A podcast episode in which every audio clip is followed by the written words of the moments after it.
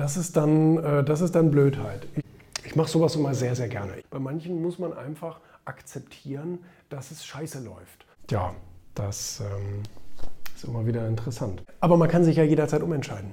Das ist doch das Schöne. Also ein Entscheidungsprozess muss ja nicht heißen, dass du eine Entscheidung wohl überlegt, trifft, äh, wohl überlegt triffst und dann unbedingt bei dieser Entscheidung bleiben musst. Das ist ja eher ein Zeichen von Dummheit. Wenn du stur bei einer Überzeugung oder stur bei einer Entscheidung bleibst, auch wenn sie vielleicht mittlerweile ja widerlegt ist oder für dich keinen Sinn mehr macht. Also das ist dann, äh, das ist dann Blödheit. Ich, ähm, also ich sehe das so, ich treffe äh, äh, Entscheidungen schnell in dem Bewusstsein, dass es eine Entscheidung ist, die auch revidiert werden kann. Und ähm, das erleben auch ähm, Mitarbeiter von mir, wenn ich sage, wir machen das so und so. Und morgen zeigt er mir das dann, wie er es gemacht hat. Und dann sage ich, ich möchte es doch lieber anders haben. Das ist dann halt so, ja. Ähm, aber das ist ja auch ein Prozess, in dem etwas besser werden kann. Und darauf kommt es mir an. Nur weil ich gestern dachte, das ist der perfekte Weg, heißt es ja nicht, dass das tatsächlich ist. Das heißt ja nur, dass ich eine Entscheidung getroffen habe gestern. Aber eine Entscheidung ist niemals in Stein gemeißelt. Das wäre ja saudämlich. Ähm, weil sich einfach Parameter verändern. Manchmal reicht die Vorstellungskraft auch nicht, um die Realität dann, also wenn du die Realität dann siehst, dann denkst du, hm, nee, ist doch nicht so eine gute Idee. Also ähm, das ist mal ganz klar. Und ich bin der Überzeugung, ich treffe lieber eine falsche Entscheidung als gar keine Entscheidung. Oder schiebe das immer so vor mir her etc. Nein, das bringt also meiner Meinung nach gar nichts. Warum? Weil wenn du sagst, nee, die Entscheidung treffe ich morgen, übermorgen, währenddessen stauen sich doch auch zig andere Entscheidungen auf. Und dann stehst du da morgen und hast einen riesen Berg voll Arbeit, das bringt alles nichts. Nein, es muss vom Tisch. Die Entscheidung muss getroffen werden und muss vom Tisch. Und interessanterweise ist sie oft richtig, weil unsere Bauchentscheidungen sind ähm, wirklich, wirklich gut. Ich habe gerade da wieder eine Doku drüber geschaut. Ich habe da nämlich schon mal ein Buch drüber gelesen, über Bauchentscheidungen, dass die auch wissenschaftlich bewiesen, also sagen wir mal so, wissenschaftlich bewiesen ist nie irgendwas. es gibt immer nur State of the Art. Und State of the Art ist, dass viele Untersuchungen gezeigt haben, dass die Bauchentscheidung richtig ist, weil wir ein Bauchgehirn haben. Und ähm, also im Bauch passieren dieselben, wie nennt sich das nochmal? Neurokommunikation, da gibt es ein anderes Wort für, ähm, wie im Gehirn. Und von daher, äh, und zwar und passiert es hier schneller. Ja? Also im Bauch passiert es schneller als im Gehirn. Also von daher ist das auch oft die, die richtige Entscheidung. Natürlich stellt es sich manchmal raus, dass es dann eben doch nicht die optimale Entscheidung war. Dann triff sie anders. Also dann revidier sie und sag, Nein, wir machen es doch anders. So wie ich das mache mit irgendwelchen Vorgängen bei uns in der Firma. Wenn ich sage, ja, ich weiß, ich habe das gestern so gesagt, aber ich bin mir nicht zu schade, heute festzustellen, dass ich gestern falsch lag. Wir machen es heute anders. Alles, alles prima. Ist aber besser, als ähm, eine Entscheidung nicht zu treffen oder vor sich herzuschieben, weil das macht alles eigentlich nur schlimmer. So, ich treffe mich jetzt mit einer Autorin aus der Schweiz. Die hat ähm, schon zuvor ein Buch bei Springer veröffentlicht und ähm, schreibt jetzt ein neues Buch, ein neues Buch im weitesten Sinne über Erfolg und, und Selbstmanagement und so weiter. Und ähm, hat mich gefragt, ob ich ihr ein Interview gebe für das Buch. Habe ich gerne zugesagt. Und die reist heute aus der Schweiz an, ist jetzt, glaube ich, gerade eben gelandet und kommt jetzt gleich her. Und dann machen wir das, machen wir das Buchinterview. Ich mache sowas immer sehr, sehr gerne. Ich, ich liebe Bücher selber. Ich habe sehr, sehr viel von Büchern profitiert. Ich freue mich, wenn ich dazu beitragen kann. Und ähm, deswegen ähm, bin ich da immer super, super gerne dabei. Das ist ja auch was für die Ewigkeit. Ne? Ein Buch ist wirklich, muss man sagen, was Besonderes. Hat Ihr gesellschaftlicher Erfolg Sie persönlich verändert? Meine Priorität, eine, eine meiner Prioritäten, die sich sehr früh verändert hat, ist ich habe ähm, sehr schnell aufgehört zu versuchen, Menschen auf die Reise mitzunehmen, die partout nicht wollen.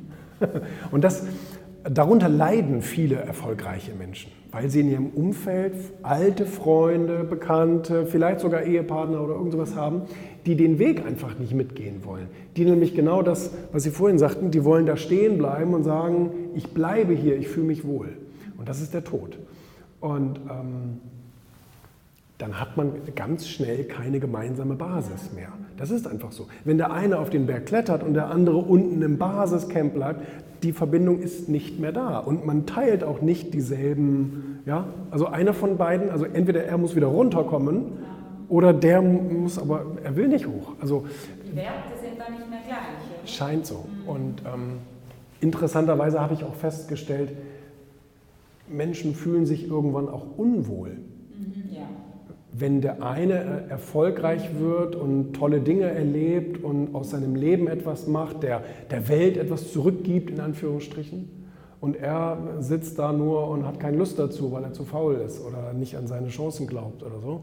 Und ähm, der, der, fängt irgendwann an, oder die fängt irgendwann an, dir Vorwürfe zu machen. Und, also indirekt, nicht, meistens nicht direkt, aber der andere spürt sich, also der fühlt sich irgendwie schuldig, weil er erfolgreich ist. Also diese Beziehung ist irgendwann toxisch. Und ähm, also das, das habe ich aber sehr früh, also mit, mit 18 habe ich das in, in, Büchern erfahren, dass es eben wichtig ist, mit welchen Menschen man sich umgibt und ähm, dass man es lieber lassen sollte, diese Menschen zu zwingen, erfolgreich zu sein oder wie auch immer. Ähm, das wäre eine Veränderung, würde ich sagen. Ich hatte gerade wieder vorhin die Diskussion mit, äh, mit einer Mitarbeiterin von wegen, ja, aber die können doch nicht immer dieselben Fehler wieder machen, weil vorhin so ein Zulieferer von uns wieder den exakt selben Fehler gemacht hat, den er seit Monaten macht. Und wir sagen ihm jedes Mal, lass das, mach das besser, etc. Und immer wieder wird es aber äh, auf die alte Art und Weise gemacht. Nichts wirklich Katastrophales, aber etwas, was nervt. Und ähm, das ist mir in letzter Zeit öfter aufgefallen, ähm, bei ganz vielen anderen Dienstleistern, Zulieferern und so weiter. Ähm, da ist es völlig egal, wie fusselig ich mir den Mund rede und wie, äh, wenn, wenn ich sage, ich möchte das so und so haben, dann wird es aber immer wieder anders gemacht. Ähm, oder es wird gar nicht gemacht. Auch das ist ja manchmal der Fall, ähm, dass ich sage, ich möchte das jetzt haben. Ja, kriegst du morgen hm, und das höre ich mir seit Monaten an. Und ähm, ich habe aber gemerkt, dass man bei manchen einfach aufgeben muss. Also bei manchen hat es einfach gar keinen Sinn, auch nicht auf den Tisch zu hauen, auch nicht auf Wutausbrüche äh, zu haben oder wie auch immer. Bei manchen muss man einfach akzeptieren, dass es scheiße läuft. Und auch das gehört irgendwie so ein bisschen dazu, ähm, weil man beruhigt sich selber wieder ein bisschen besser.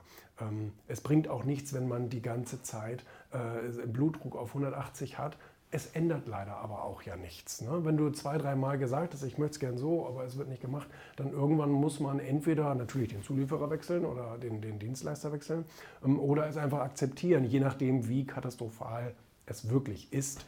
Ähm, meistens ist es nicht so katastrophal, meistens muss niemand sterben und pleite gehst du auch nicht. Also von daher muss man dann manche Minderleistung einfach akzeptieren. Ich sage immer so schön, ich akzeptiere, dass ich nur 75 Prozent meiner Wünsche erfüllt bekomme. Ähm, und solange es in diesem Rahmen sich bewegt, ist es noch okay und dann akzeptiere ich die 25, die scheiße läuft. Äh, läuft. Aber ähm, klar, wenn es drunter geht, dann muss man Konsequenzen ziehen. Aber man muss sich mit einer gewissen Schlechtleistung arrangieren. Wieder eine neue Ausgabe heute rausgekommen. Heute ist EVT-Tag, also Erstverkaufstag im, im Zeitschriftenhandel. Sachwertmagazin bringen wir ja alle drei Monate raus. Ist diesmal ein Frauenpower-Magazin. Ähm, durch und durch eigentlich, wirklich. Also hier mit, mit äh, Jessica Schwarzer und, ähm, und äh, äh, einigen anderen auch äh, weiblichen äh, Finanzthemen hier. Und ähm, Bundesbankchef Weidmann ist hier mit drin.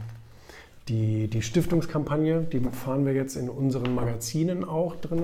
Ne? Also jetzt für die Backhaus Stiftung gibt es immer im Erfolgmagazin und Sachwertmagazin und im Founders Magazin etc. gibt es jetzt überall auch die Werbung mit drin. Weil das ist ein wertvolles Thema. Jetzt gerade läuft ja noch diese Aktion.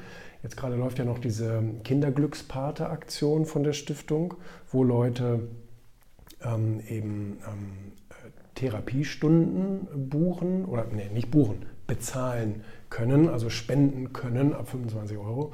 Ähm, und die gehen dann in die Kinderhospize, ähm, wo die Kinder zum Sterben halt hinkommen. Und ähm, dann haben die halt mit den Tieren, zum Beispiel hier mit Therapiehunden und so weiter, eben nochmal ähm, ja, eine gute Betreuung und auch nochmal ein bisschen motorische und kognitive Fähigkeiten und so weiter. Da geht, wird, gehen dann verschiedene Themen durch, je, nach, je auch nach Schweregrad der Krankheit von dem Kind. Und da haben schon viele mitgemacht. Noch nicht so viele, wie ich dachte und auch noch nicht in, in der Höhe, wie ich dachte. Also da sind die Leute ähm, noch etwas äh, geizig, was ich komisch finde, aber so ist das halt. Und ähm, das ist jetzt auch immer mit drin. Und ähm, ja, Sachwertmagazin. Ich äh, sehe es eigentlich immer wieder gerne, weil es unser ähm, ältestes Magazin ist. Ne? Also jetzt seit über zehn Jahren am Markt. Und ähm, mein erster Gehversuch damals als äh, Verleger sozusagen. Bin natürlich froh, dass es, äh, dass es so gut angekommen ist und heute immer noch so gut läuft. Ähm, das ist ja auch nicht selbstverständlich beim ersten Gehversuch sozusagen. Und ähm, ja, das ähm, ist immer wieder interessant, wenn man nach so vielen Jahren immer noch ähm, dann äh, jeden Monat Zeitung auf den Tisch kriegt. Ähm, schöne Sache.